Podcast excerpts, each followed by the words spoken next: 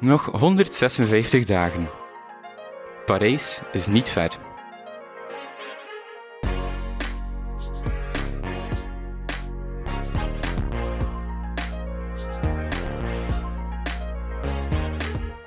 Hallo iedereen, fijn dat je weer luistert naar een nieuwe aflevering van Parijs is niet ver, een podcast over de Olympische Spelen. Ik ben Erwin en dit is onze gast van vandaag. Hallo, ehm, ik ben Flore de Winne um, en ben hoofdzakelijk actief in de dressuur, paardensport, dressuur. Um, daar heb ik sinds dit jaar... Uh, wel, wij zijn nu twee jaar actief op het hoogste niveau in de sport en dit jaar zijn we toch opvallend... Allez, snel onze weg aan banen naar de top eigenlijk. Dankzij mijn... Ik heb een heel fijn paard hier op stal staan. En ja, dat is eigenlijk een beetje wat wij doen. De dressuur is een klein beetje ongekend naast het springen in België, uh, denk ik. Dan, maar ja, het is eigenlijk gewoon de kunst om paard te laten luisteren, dresseren letterlijk. En de gehoorzaamheid en elegantie is eigenlijk de key van onze sport. Dag Flore, hoe gaat het? Goed, goed. Kijk, net van mijn paard. ja, is dat altijd een fijn gevoel als je net een training achter de rug hebt? Ja, toch wel. Ja, voldaan. En altijd, allez, we hebben, bij ons is eigenlijk, wij zijn eigenlijk een beetje halve uh, autisten, want dat is, dat is zoals kunstschaatsen en zo. Alles moet gewoon tot in de puntjes verzorgd zijn. En daar helpt mijn treinster mij ook enorm en Zij is heel punctueel, veel punctueler als ik was vooral. Um, en uh, ja, zij zet echt de puntjes op de i. En, en dat doet je toch niet zonder een trainer aan uw zijde. En, en alleen in de week is dat toch net niet die uiterste opzoeken, net niet die finessen uh, nastreven. En zij doet dat dan wel. En dan geeft dat wel echt veel voldoening, ja. Ja, je hebt wel die structuur nodig nu... Uh... Ja, ja, wij trainen elke week minstens één keer. En dat inderdaad, dat is wel een houvast. Want dan kun je weer verder trainen naar de volgende keer toe. Ja, ik vroeg hoe het met jou gaat. Maar ja, als iemand in het paardensport is het misschien ook belangrijk om te vragen hoe gaat het met je paard? Redelijk belangrijk, want zonder zijn wij niet veel, helaas. Um, maar uh, goed, die is ook in vorm. Die, uh, dat is een dekkingstoek. Hè. Dus hij wordt ook gebruikt voor... Uh, ja, het maken van vulletjes. dus en dat maakt dat, dat hij lange tijd eigenlijk een beetje moeilijk had heeft om het een van het ander te onderscheiden, mentaal dan. Hij, moet, moest daar een beetje zijn rust in vinden. Maar die is nu eigenlijk in, volle vorm. Hij is tien jaar, wat eigenlijk heel jong is voor... Um, hij was eigenlijk lang het jongste dressuurpaard in de ring. En hij is nu pas tien en hij begint nu echt in de fleur van zijn leven te komen eigenlijk. Ja, we beginnen altijd de podcast met terug te kijken naar het begin van de carrière. Klopt het dat jij voor de eerste keer paardrijden hebt gedaan in een sportkamp? Ja, van Blozo. Ja, dat was zo uh, sportkampjes van de stad. En dat was in de voormiddag, of een ja, halve dag paardrijden, halve dag uh, ja, atletiek, zwemmen, uh, balsport, alles een beetje door elkaar. En dat is inderdaad hoe dat we het leren kennen hebben, mijn zus en ik. Ja. En was het meteen liefde op het eerste gezicht? Ja, toch wel. Dat was ja, op slag verliefd. Ja, je zegt samen met je zus, want ja, ik neem aan dat dat ook wel leuk was om in, in het begin zo dat samen met je zus te doen. Ja, we hebben eigenlijk alles samen gedaan. We hebben um, alle twee gelopen, gezwommen, tekenacademie, woordleer, alles. We hebben heel veel sporten mogen en kunnen doen van onze ouders. Waaronder het paardrijden. We waren eigenlijk altijd met ons twee. En, en dat was, de ene viel eraf, de andere ging er weer op. En zo, zo zijn we eigenlijk wel samen sterk geworden, ja. Ja, um, was het meteen vroeg, vroeg al dat je naar die dressuur lonkte? Of? Nee, helemaal niet. Dat was eigenlijk per toeval gekomen. Want ik zit eigenlijk nog maar van toen ik 19 jaar was, in, puur in de dressuur. Omdat ik eigenlijk een slecht springpaard had gekocht dat altijd viel over de hindernis in plaats van sprong. En uh, dan hebben we die... Maar die was wel mooi en, en goed rijbaar en wel genoeg kwaliteit voor de dressuur. En die hebben we dan omgeschoold en zo ben ik in de dressuur geland. Maar dat was initieel echt niet het plan. En hoe, wat moet je dan doen met dat paard om dat om te scholen tot een dressuurpaard? Um, het, is, het is talent, dat had ze wel. Duidelijk niet in springen, dat was snel het... Uh, en um, ja, ik reed al voor de hobby zo'n beetje dressuur en, en de LRV. Dan kun je de drie dan in op toernooi op één dag doen en daar deed ik dat wel altijd. Maar ik wou altijd graag springruiter worden. Maar ja, die Mary heeft mij gezegd dat het gewoon echt geen goed plan was met haar. En dan um, ja, ben ik met haar omgeschakeld. Op een dressuurstal beland en enkel met dressuurpaarden met, dus met de dressuurponies in contact gekomen en zo eigenlijk erin gerold. Maar je hebt dan eigenlijk lange tijd competitie dan nog gedaan als uh, in jumping? Ja. ja, mijn eerste drie of vier paarden waren puur springpaarden, ja. En kan je je nog je allereerste competitie herinneren in uh, jumping? Ja, dat was met onze pony. We hadden een aflinger, eigenlijk best een dikke pony. en die, ja, dat was eigenlijk super spannend. Want mijn mama was altijd die die zei... "Ah, ik ga echt niet elke zondag zo op een wedstrijd gaan zitten. Terwijl dat zij nu echt degene zijn van... Zeg, je bent al twee weken niet op wedstrijd geweest. Het is niet een keer tijd dat we nog ergens naartoe gaan. Dus dat was best wel fascinerende ommezwaai dat die gemaakt hebben. Maar dat was onze eerste wedstrijd. En ja, dat was vooral in de LRV. En dan met mijn springpaarden ook LRV. En ehm, ja, zo is dat langzaamaan gegroeid. Ik heb ook even gecrossed dan nog daarna. Eventing gedaan. En dan, maar ja, dat is, dat is altijd de drie samen eigenlijk. En eh, dan uiteindelijk in de dressuur beland. En is het nu ook zo dat je de dressuur nu het liefst doet, of heb je soms nog spijt voor, van, van die keuze? Ja, ik, onlangs als er zo'n sprong in de, in de piste staat, kan ik het toch niet laten, wil ik er toch over springen hoor. dat doe ik wel nog steeds. Ehm, spijt, nee, want dat kan ik zeker niet zeggen hoe goed dat nu gaat. Ik denk niet dat ik kan klagen. dus nee, zeker geen spijt, maar... ehm, het kriebelt wel nog altijd voor de afwisseling een keer en, en dat, dat doe ik nog altijd graag. En de paarden ook. Het is ook een keer iets anders. Ja, je zei daarnet dat je in, je jump, in die jumpingperiode drie à vier paarden hebt gehad en ondertussen ook al verschillende dressuurpaarden.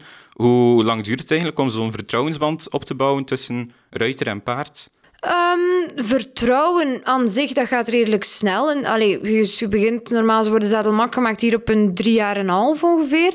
En dan ja, moeten ze echt letterlijk leren vertrouwen. Gewoon de ruiter leren verdragen. eh, Dat wel. Maar het duurt wel echt heel lang eer je ehm, echt volledig op elkaar ingespeeld. Dat is, dat is echt zoals dansen. Dat is, ehm, je werkt met een partner en jij, hij moet leren u te volgen. Wat bedoel je op welk moment? Ehm, is er een stressvolle situatie? Want blijft natuurlijk een dier. Als je een grote arena binnenrijdt, moet hij je vertrouwen en toch durven rondlopen. Want dat is wel veel soms voor die paarden. Want dat wordt onderschat als je daar als leek naartoe kijkt. Dan denk je, oh, de paard loopt daar gewoon een beetje rond. Maar als je een, een hal zoals bijvoorbeeld Jumping Mechelen binnenrijdt, met al dat publiek, je komt al van onder de... ehm, de tribunes eigenlijk, voor die voeten, die, voor die beesten is dat wel echt heel intimiderend. En dan moet hij je vertrouwen om door te blijven gaan. En dat zijn dan ook echt de goede paarden die dan zeggen, oké, kom, we gaan het doen. En niet letterlijk een omkeer en een andere kant uitlopen. Zijn er bepaalde trucjes om een paard gerust te stellen voor een wedstrijd? Ik praat wel een beetje en dan weten we wel dat het oké is. Ehm, voor de rest is het gewoon alles zo goed thuis, zo goed mogelijk nabootsen. Niet te veel veranderen, altijd hetzelfde eten, hetzelfde patroon. Het zijn echt autisten, hè. het zijn dieren en, en die werken volgens de stramien.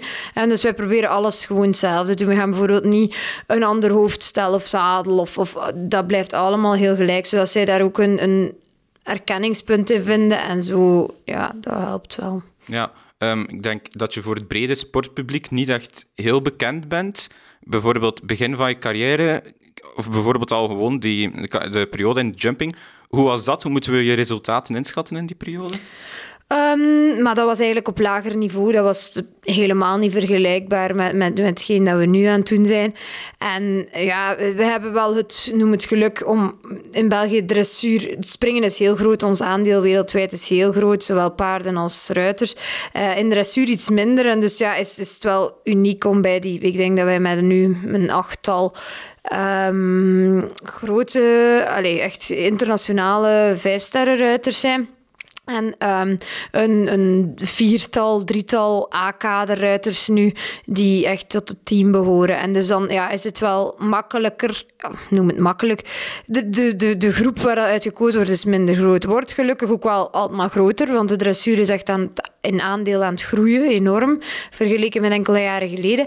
En, ehm, maar dan is het wel, ja, nu springen we daaruit ook doordat we die kansen gekregen hebben eh, om mee te doen aan een Nations Cup, om echt die grote wedstrijden te gaan rijden. En dan hebben we ook de kans gehad om onszelf in de spotlight te rijden en dan herkenbaar te maken. Ja, zo'n deelname aan de, Olympische Spelen zal ook wel helpen aan de populariteit. Hopelijk, dat weten we pas in eh, eind juni eigenlijk of we mogen gaan. Dus dat is nog... We hebben eh, ons ticket be- bemachtigd in, op het EK in Riesebeck. Dus het is zeker dat er een team mag gaan. Maar wie dat team invult, is eigenlijk nog niet geweten. Dus dat... Bij paarden is dat vooral op de gezondheid. Ze moeten gezond blijven, daarom dat dat laat uitgesteld wordt. Die, ze moeten dan in topvorm nog zijn. En ehm, ja, dus er zijn drie plaatsen in team en er is daar vooruiter die meegaat. Ja. Ja. Ehm, ja, ik moet toegeven, ik ken niet heel veel van dressuur of paardensport in het algemeen. Maar klopt het dat er op dat lager niveau dat er competities zijn per leeftijdscategorie ook van paard? Ja, op alle, ja. Dus je hebt eerst de landelijke rijverleningen, dat is waar ik met springen en zo in gereden heb. En dan heb je de nationale van Paardensport Vlaanderen uit. Daar heb je ehm, de jonge paarden, dat zijn 4, 5, 6 en 7-jarigen. Um, dat inderdaad lopen alle paarden per leeftijd tegen elkaar, wat dat dan ja, exact kan afgewogen worden hoe ze staan ten opzichte van hun leeftijdsgenoten. Um, en eens daarna die, dat wordt puur kwaliteit. Dus die moeten gewoon eigenlijk... Allee, daar wordt gekeken hoe stapt het paard, hoe draaft het paard, hoe galopperen die en laten ze zich goed rijden. Dat is eigenlijk de bedoeling van de jonge paarden, met het oog op de hogere sport. En vanaf dat ze zeven jaar zijn, is dan de bedoeling om door te vloeien naar het internationale circuit. Zijn de, de lichte tour en de zware tour. Dus eens de zeven- en achtjarigen worden supposed to de lichte tour te doen. En de, oh, iets een acht, ja, acht heeft de mijne gedaan, maar ze is al redelijk jong. Eens 9, 10, 11 en daarboven moeten ze zware streven naar paard in een zware toer te krijgen. Maar dat, zijn, dat is een beetje een afvalrace ook. Er zijn altijd heel veel vierjarigen. En naarmate dat dat vordert... Ja, bijvoorbeeld een zevenjarige dit jaar waren er zes of zeven. En dan die, die echt doorstromen naar dat is er elk jaar één of twee eigenlijk tot aan het hoogste niveau. Ja.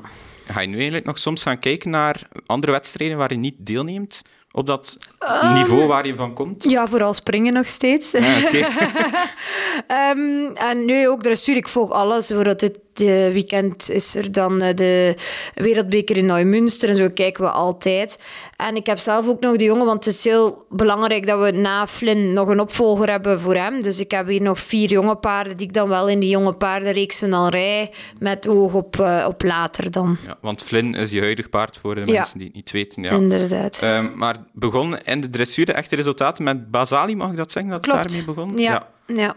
ja. Um, hoe, hoe bouw je dan dat op met dat paard om gewend te geraken aan competitie? Dat begint al van die vierjarige ook. In die jonge paardenproeven is het niet zodanig belangrijk dat ze echt volledig gehoor zijn. Dat is, dat ze worden echt beoordeeld over hoe bewegen ze. Of dat die een keer schrikken of een keer een beetje te snel draven. Of daar wordt niet zo zwaar aan getild.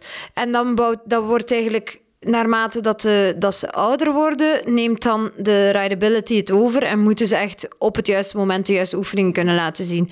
En zo is dat eigenlijk, het ene bouwt af, het wordt minder show geven, zeg maar, en dan komt de techniciteit naar boven. En zo is dat eigenlijk een proces dat ze doorheen de jaren leren van meer en meer te luisteren eigenlijk naar de hulpen van de ruiter.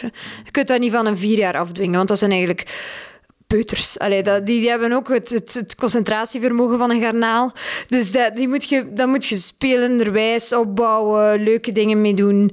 Uh, zorgen dat ze het binnen de x aantal jaren nog steeds graag doen in de ring. En dat ze niet zeggen, loop maar zelf je proefje. Uh, mee gaan wandelen, een keer springen. Gewoon dat dat echt luchtig en leuk blijft. En eens dat die ouder worden, dan is dat al meer gelijk een, een, een tiener of iemand die naar de hogeschool universiteit dan kun je die al een keer zeggen van kijk, we gaan een keer beginnen met iets meer van u te verwachten. En dat is dan ook hoe dat we het doen. Is dat ook zoals bij mensen, dat er ook paarden rapper volwassen worden dan anderen? Ja, zeker. Ja, dus dat ik zei, de mijne was uh, eigenlijk al Grand Prix als hij zeven was. Um, dat is uitzonderlijk jong. Ik denk, uh, er waren op dat moment drie ter wereld die dat deden. Um, Sommigen zijn pas 11, 12, 13 eerst al oefeningen beheersen. Dan moet je heel veel geduld mee hebben en blijven herhalen.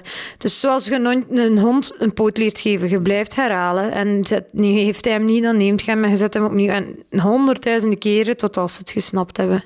Terug naar Basali misschien. Hoe ben je bij dat paard terechtgekomen? Is dat een, een die hier is opgegroeid? Nee, die is hier niet sinds Veuletje, want toen waren we er nog niet zodanig mee bezig, omdat we niet onze eigen accommodatie hadden. Um, dus dan is het moeilijk om te fokken, want dan moet je stalgeld betalen eigenlijk voor je fokmerries en die veulens drie jaar lang, dat je er eigenlijk niets mee kunt doen. Dus Basari is aangekocht toen hij 3,5 was, net geen vier jaar oud. Um, en um, van, dus ons, allez, de start was al gemaakt. Dan zijn we direct als C4 was Belgisch kampioen geworden. En in totaal zijn we, ja, ik denk samen met de landelijke keer of zes, zeven Belgisch kampioen geweest samen. Uh, en hij heeft mij dan tot de Under 25 Grand Prix gebracht. Maar intussen tijd was Vlinder dan net al. En Flynn bood dan zoveel makkelijk vanzelf aan. dat we dan besloten hebben van Basali eigenlijk een, een rustiger leven te gunnen. Die zit uh, onder de Australische zon momenteel. En hij leert iemand een, de knopjes aan nu. Als schoolmaster is hij verkocht aan een oudere vrouw die nog geen dressuur had gereden. Maar hij wist het allemaal en zij doen nu ook al toch al deftige proefjes van redelijk niveau en hij neemt daar mee doorheen die proeven, dus dat is ook wel leuk. Je volgt hem nog? Uh... Zeker, we zijn zelfs er naartoe geweest, uh, mijn vriend en ik, begin dit jaar. Uh, ja, zijn we twee weken naar Australië geweest, bij hem, bij die mensen thuis. En dus, nee, nee, ik ga hem zeker niet uit het oog verliezen. Was het ook een blij weerzien voor hem? Voor, ja, de eerste twee dagen wel, tot als hij door had dat ik dat die vrouw uitlegde, dat ze gerust wat harder mee mocht werken. en dan was hij niet weer zo blij van mij te zien. De eerste twee dagen kwam jager uit, dag drie deed ja, nee, doei. um, want ja, zij weet ook niet wat ze van hem... Ik weet wat hij kan. En zij, had, zij was al blij met hetgeen dat hij deed. En ik zei van, kom, hij kan echt beter. En dan had ze dat door en dan verwachtte ze dat ook. En dan was hij niet zo gelukkig. um, hoe zag je ehm, jullie eigenlijk evolueren als duo? Voelde je dat er genoeg progressie in zat in die periode? Basali. Ja. Um, ja, um, zeker voor mij, want ik was, dat was waar, in alles was dat mijn eerste keer. Dat paard heeft mij doorheen alles geloodst, terwijl dat hij zelf ook heel groen was. Hij, was zelf jong, maar toch had hij echt gewoon een goede kop en hij wou het graag doen en hij heeft mij in alles geholpen. En uh, dus ja, dan was alles eigenlijk mooi meegenomen. En eigenlijk is dat een beetje ons... Alles is zodanig snel gegaan, zowel met Bas als met Flynn ik heb gewoon het geluk gehad van de juiste paarden op het juiste moment. Bas dan als schoolmaster en Flynn die meer kwaliteit heeft. Want had ik Flynn eerst gehad, dan ging ik nooit zijn kwaliteit kunnen managen hebben als ruiter, denk ik. En dan, nu zijn ze echt gewoon op het juiste moment gekomen. En ja, daar ben ik wel heel blij omdat dat zo gelopen is. En dan hebben we het ook allemaal meegenomen. We hebben... Allee, er was geen verplichting. Alles was leuk en nog steeds niet. We, doen dat met ons gezin, met, met, met mijn vriend erbij. Gewoon allemaal leuk naar de wedstrijden. En we hebben geen verwachting. Het is ons eigen paard. Heel veel mensen rijden voor iemand. En dan is dat al heel anders, want dan zijn er heel veel verwachtingen van buitenaf. Hier is dat niet het geval.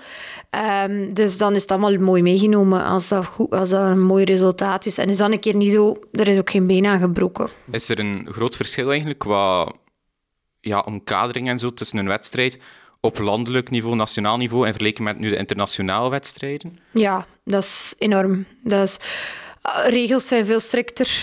Um, entourage, alles moet gewoon perfect zijn. De landelijke wordt er ja, minder nauw gekeken. Kunt je ja, bij ons moet echt alles tot in de puntjes nu afzetten. Er is ook een veel groter publiek. Er wordt veel meer ja, tamtam rondgemaakt. Uh, ik geloof dat Londen bijvoorbeeld had, had 14.000 bezoek. Uh, spectators was uitverkocht, uh, Mechelen ook. Dat zijn enorme zalen, dat heb je niet in de, in de landelijke.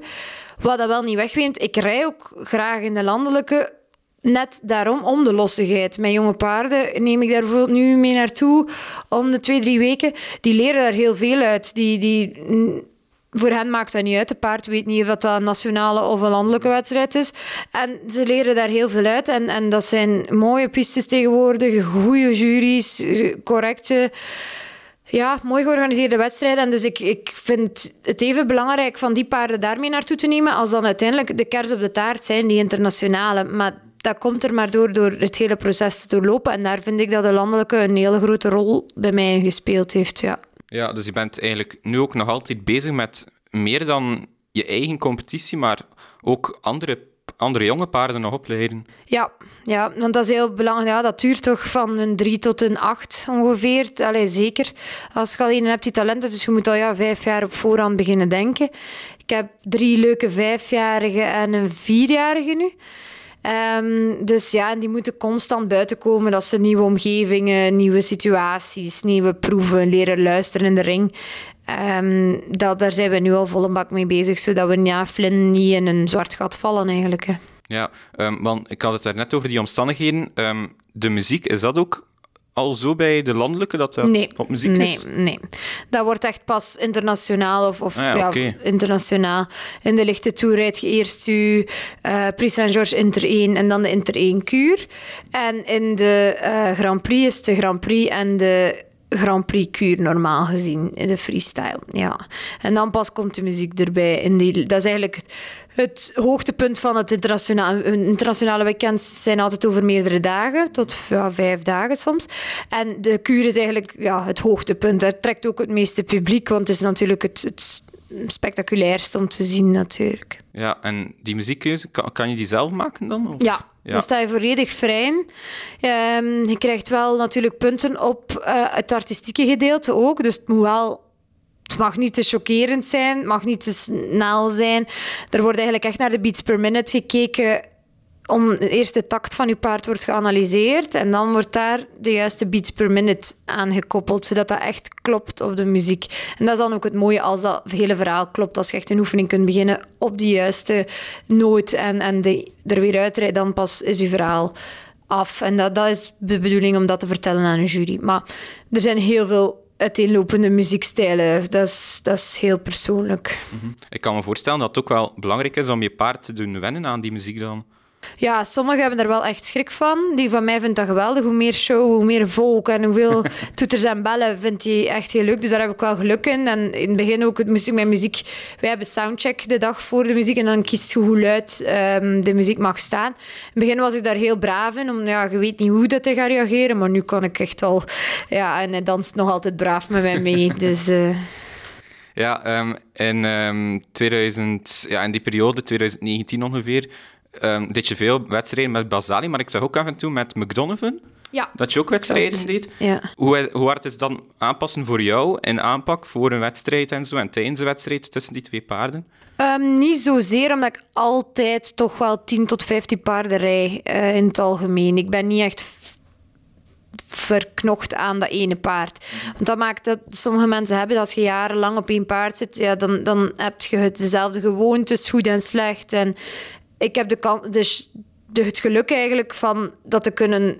Ik heb zoveel karakters van paarden. Ik heb er heter, ik heb er luier, ik heb er schrikkerige, ik heb, ik heb echt makkelijkere. Ik heb, en daardoor pas ik heel snel aan. Ik moet dat hier thuis ook elke dag doen, dus dan is dat ja, snel gedaan, eh, die aanpassing gemaakt. Ik zag ook dat je hebt meegedaan aan een WK toen met McDonovan. Ja. Voor, uh, voor jonge paarden. Voor jonge paarden, ja. In de zevenjarige was dat toen in Ermelo. Ja. Wat kan je nog herinneren van dat event? Want ik kan me voorstellen, na al die landelijke en nationaal wedstrijden, dat dat toch een heel andere ervaring was. Ja, dat is wel... Maar toen was ik al goed op weg in, in het nationale circuit met Bas en met McDo. Um, en inderdaad, maar dat was wel mijn eerste echte grote wedstrijd. En die dan ook wel heel goed meeviel. Um, maar ik ben daar eigenlijk allemaal heel nuchter in. Ik, ik, heb daar niet, ik heb niet meer stress om daar binnen te rijden als in de landelijke. Dat, dat is voor mij een wedstrijd moet goed zijn en ik ben pas tevreden als ik voor mijzelf met een goed gevoel kan buitenkomen. Vinden de jury's dan nog leuk wat we gedaan hebben, des te beter. Vinden ze het niet leuk, ja jammer. Maar ik volg mijn gevoel en dat, dat maakt niet uit waar dat we rijden. Ja, je hebt al heel veel verteld over ja, je eigen... Altijd je, ja, je je, ja, moet ik noem je basispaard verzorgen, maar ook nog de andere paarden en zo. Dan kan ik me toch voorstellen dat die dagen bijna helemaal gevuld zijn met die paarden. Ja, zo is dat. Want ja, dus ik handel nog redelijk veel. Ik verkoop eigenlijk paarden naar Amerika. Dat is eigenlijk mijn uh, key business. Um, maar uh, inderdaad, er staan er hier toch wel nu 15 in het werk. Ik heb er in totaal 50.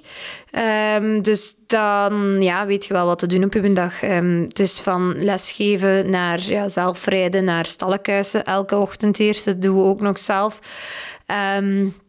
Dus ja, nee, we weten wat te doen. Maar het is wel nog steeds mijn hobby. Ik zie het nog steeds als mijn hobby en niet als mijn werk. Dus dat is wel mooi als je dat zo kunt combineren. Ja, ja, ja.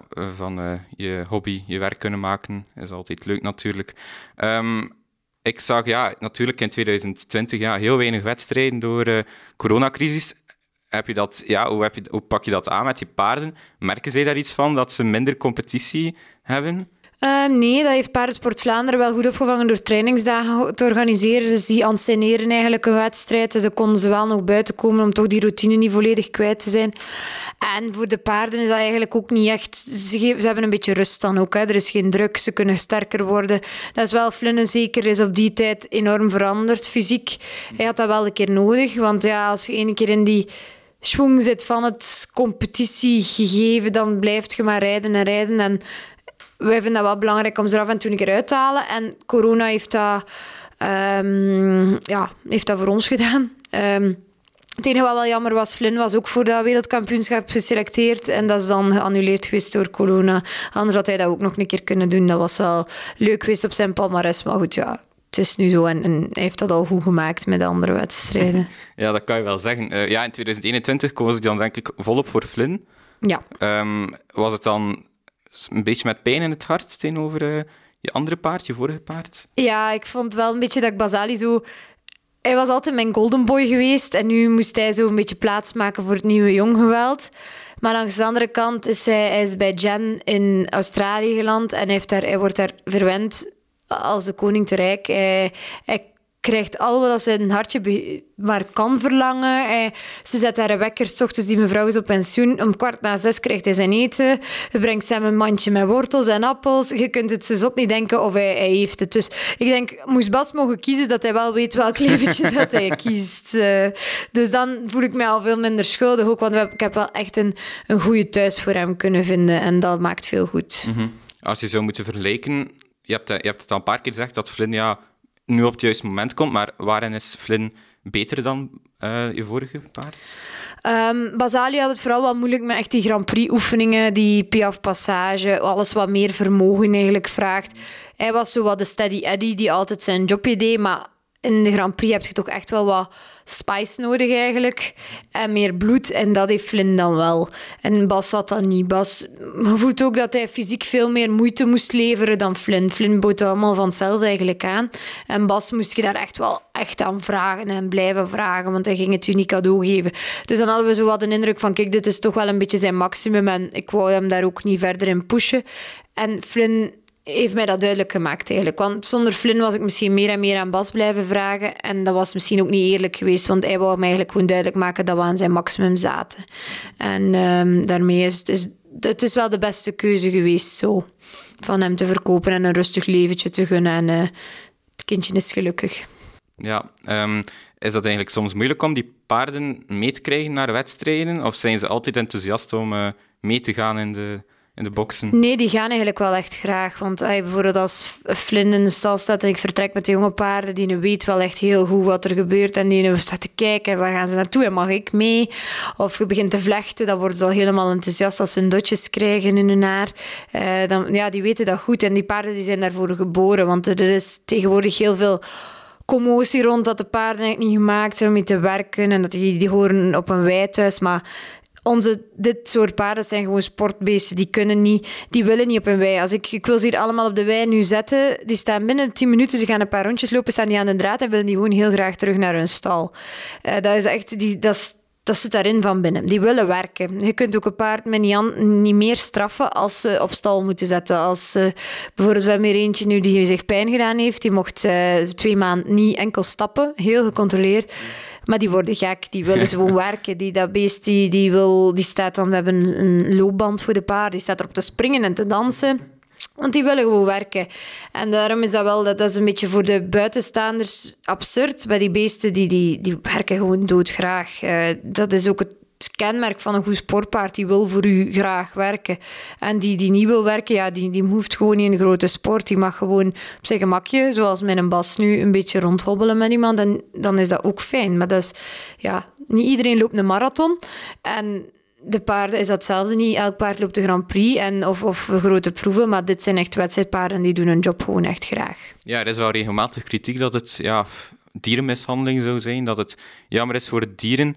Maar ja, je zegt nu wel duidelijk, het is niet zo, er is wel verschil. Want ja, op zich, bij mensen is het ook niet zo dat iedereen aan sport doet. Je hebt ook verschillende types. Nee, inderdaad. En ik weet, we, we hebben deze paarden, die worden, die worden verwend. Hè. Die hebben zes voedermomenten per dag. Die worden elke dag na het werk afgespoeld. Uh, die, die blinken in een vel. Die krijgen meer supplementen, meer chiropractor, kine, alles krijgen die beesten. Veel meer dan wij ooit zouden doen voor onszelf.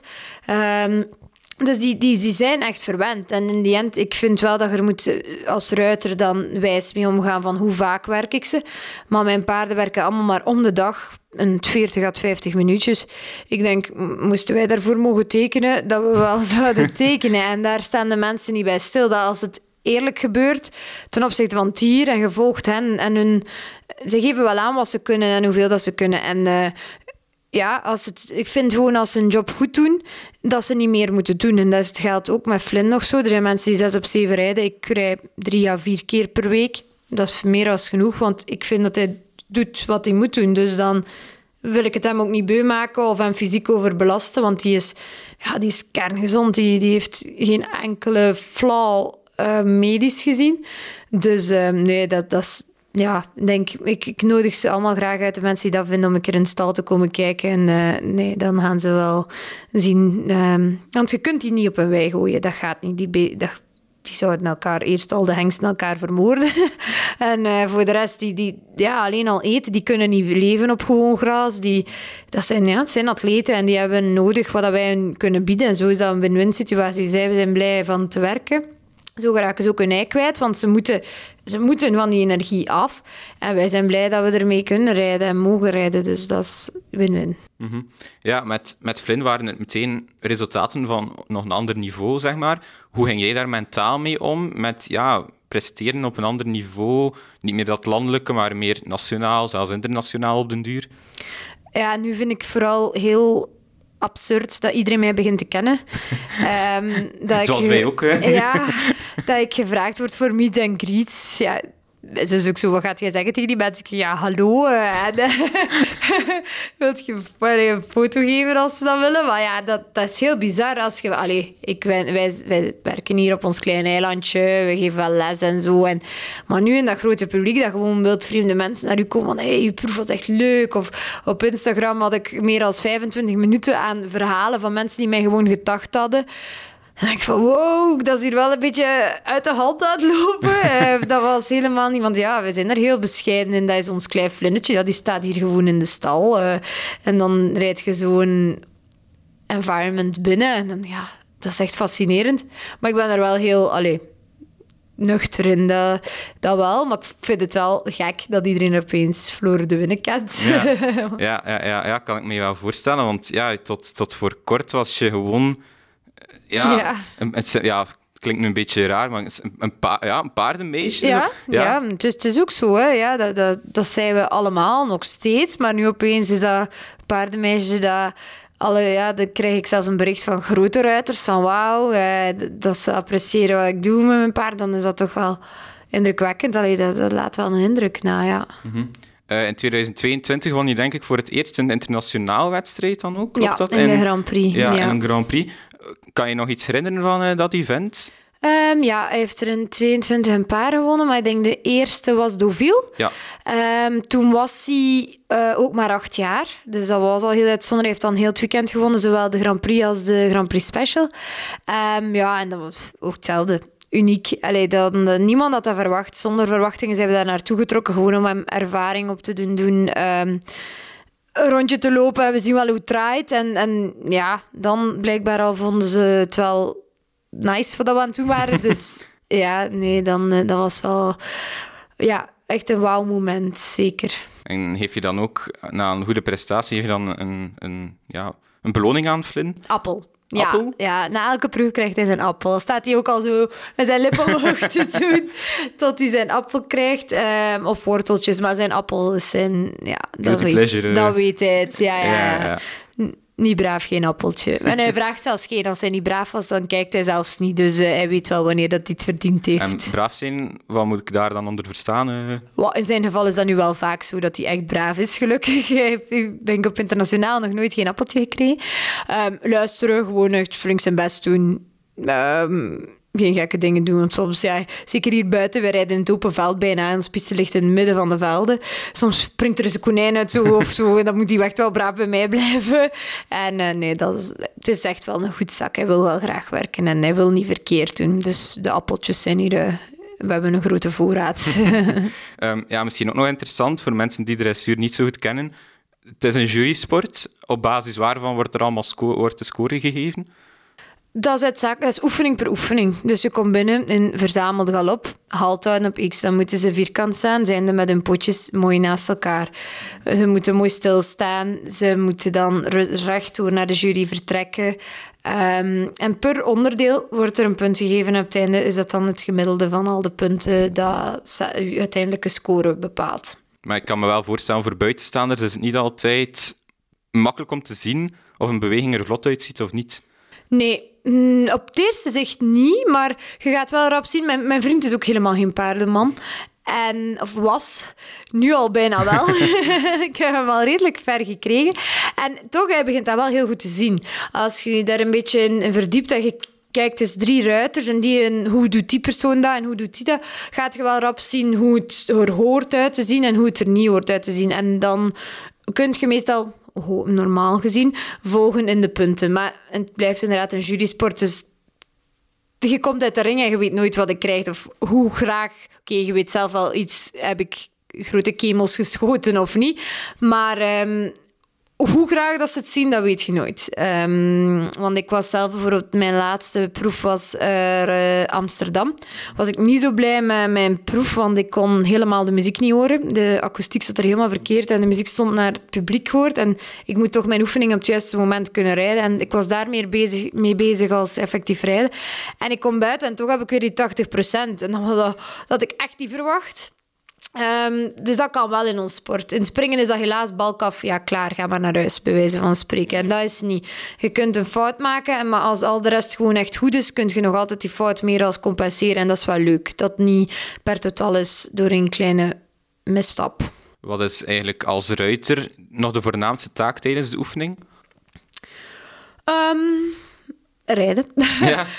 um, ze, er, ze moet je echt door die proef loodsen. En, ja, jij onthoudt die proef, dus jij weet welke oefening. Dat is een vast stramien aan oefeningen um, dat dient gereden worden. In de Grand Prix dan, in de freestyle niet. Daar moet je heb je bepaalde oefeningen en je moet ze allemaal in je kuur steken, maar de volgorde maakt niet uit. Mm Maar dus jij zegt welke oefening uh, dat paard moet doen. En dat is dan met zowel hand als beenhulpen als zitten, dat zij moeten luisteren naar uw commando's. Ja, en, maar normaal gezien wordt er altijd geluisterd naar de commando's door het paard. Ja, dat is weer training en weer een gewoonte.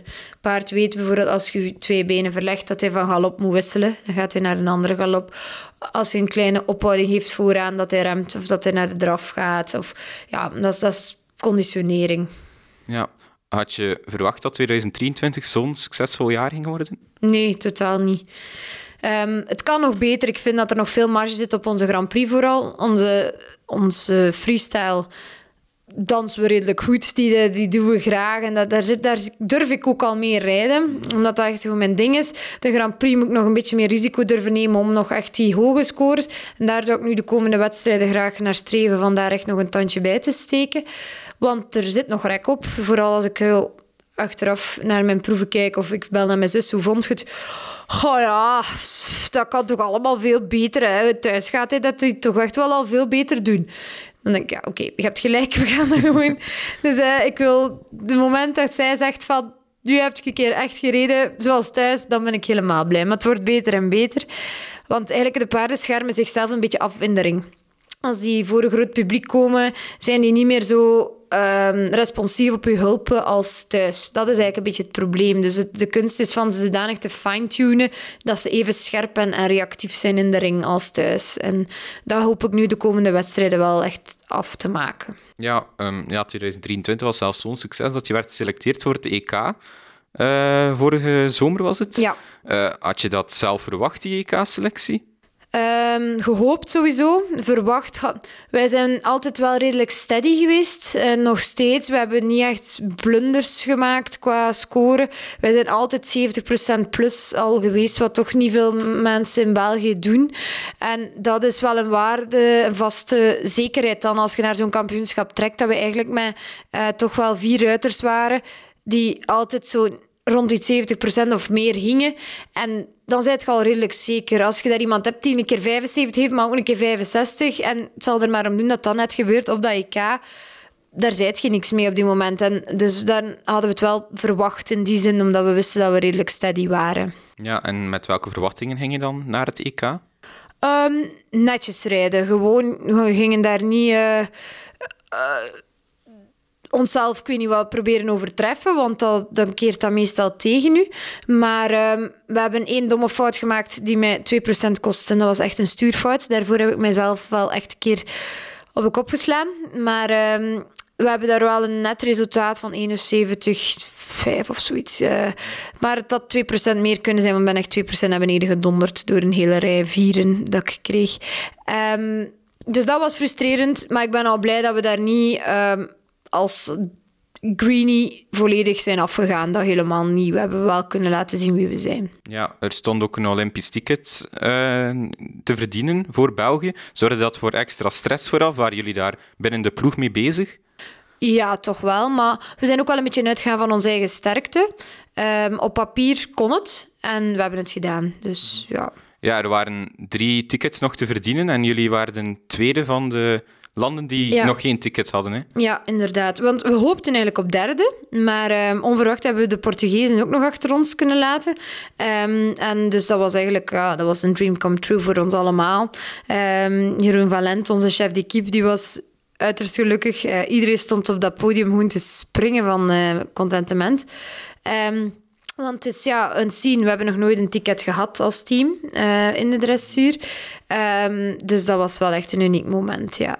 Ja, want jullie waren met drie boven de 70, hè, als ik ja, het goed herinner. Ja. Dat, um, hoe was het eigenlijk om in het algemeen voor het eerst echt deel uit te maken van een Belgisch team? Want ja, de jaren daarvoor was het, was het vooral individueel dat ja. je vaak bezig was. Um, er was dan ook verrassend veel samenhang in ons team. Um, we waren, ik had het geluk van met drie ruiters mee te zijn die echt geroutineerd waren op dat niveau. Um, zowel Domina als Larissa hadden al Olympische Spelen gereden, hadden al vaak uh, Nations Cups en grote wedstrijden gereden.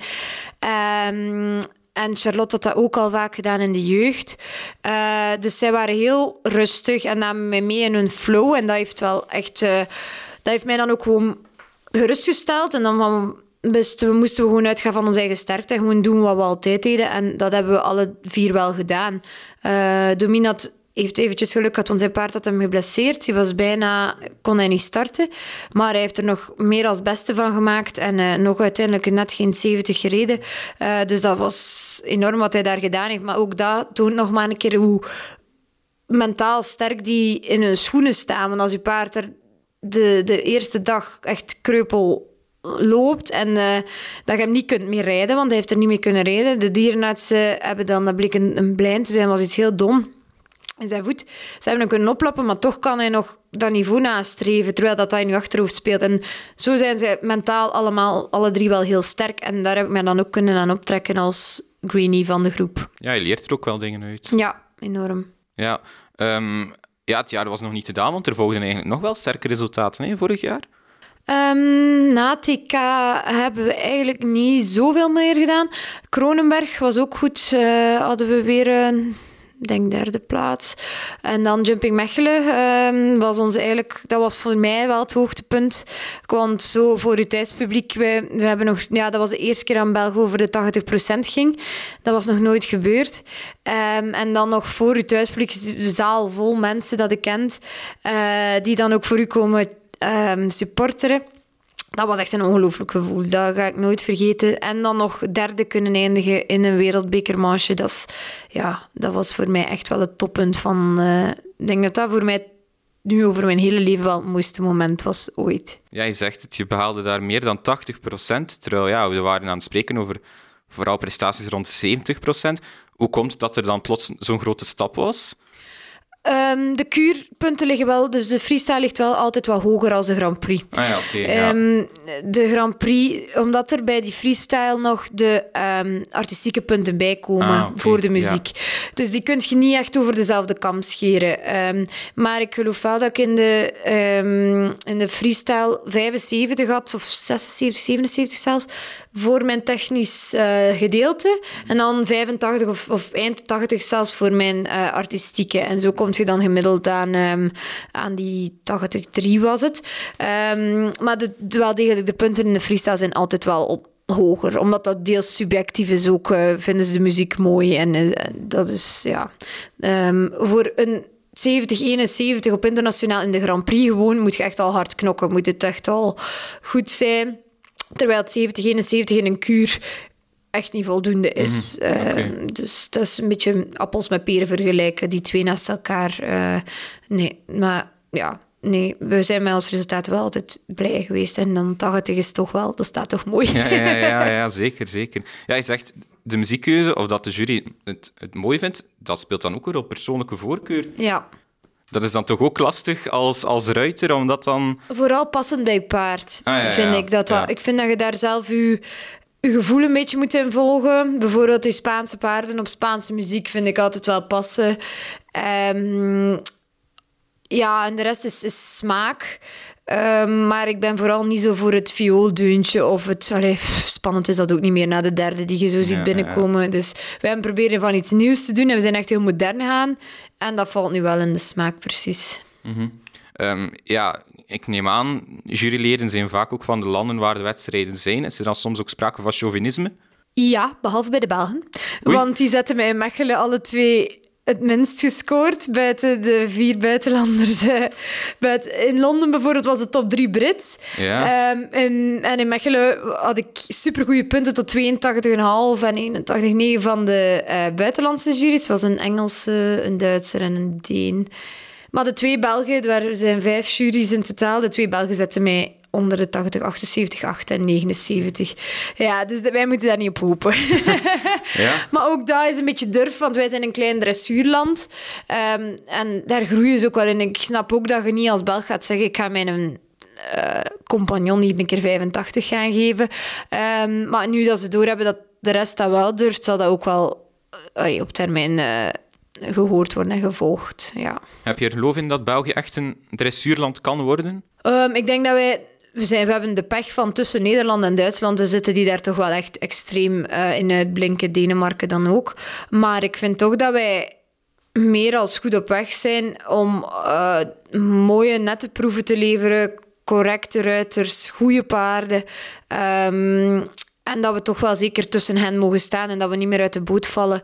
En dat we binnenkort misschien naar Duitsland kunnen gaan dat ze zeggen, oh, jullie hebben ook dressuurpaarden. En niet, ah, ik wist niet eens dat jullie een dressuurstamboek hadden. Ja.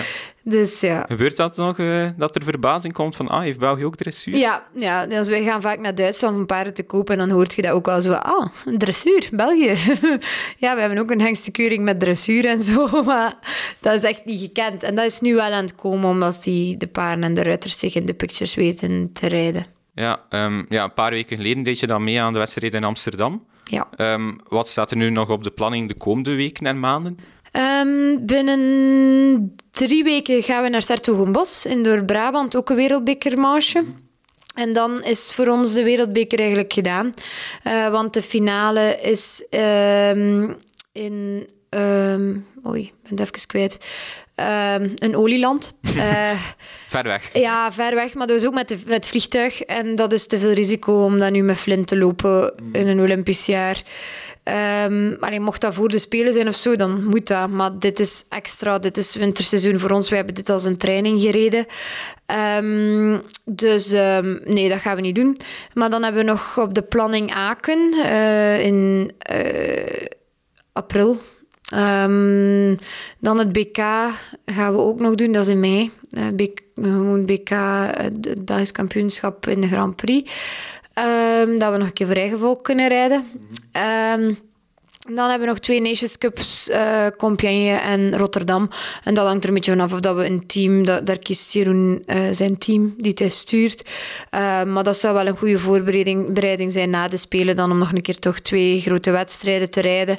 En dan zal de selectiedatum er bijna zijn. Dan plan ik om hem nog even terug te schakelen, een week of twee. Ehm, als hij iets van een, vitamine nodig heeft, dat hij een keer op de wei kan. Dat hij echt gewoon even paard kan zijn. En dan volle focus naar de Spelen toe, hopelijk. Ja, er zijn drie plekjes voor eh, Parijs. Ja. Ja, dat is altijd moeilijk natuurlijk om in te schatten, maar hoe schat jij je eigen kansen in om bij die drie te horen? Te horen? Ehm, voor mij is dan belangrijk dat het paard in orde blijft. Dat, want dat is iets wat je niet in de hand hebt, Ja. helaas. Ehm, en dat we nu, kijk, mijn zus daar staat nu al twee maanden op kant. En als dat zo is, dan... Ja, daar kun je niks aan doen. Ehm, dus we staan heel ver qua eh, medische knowledge. Maar ja, als dat zo is, dan is dat pech.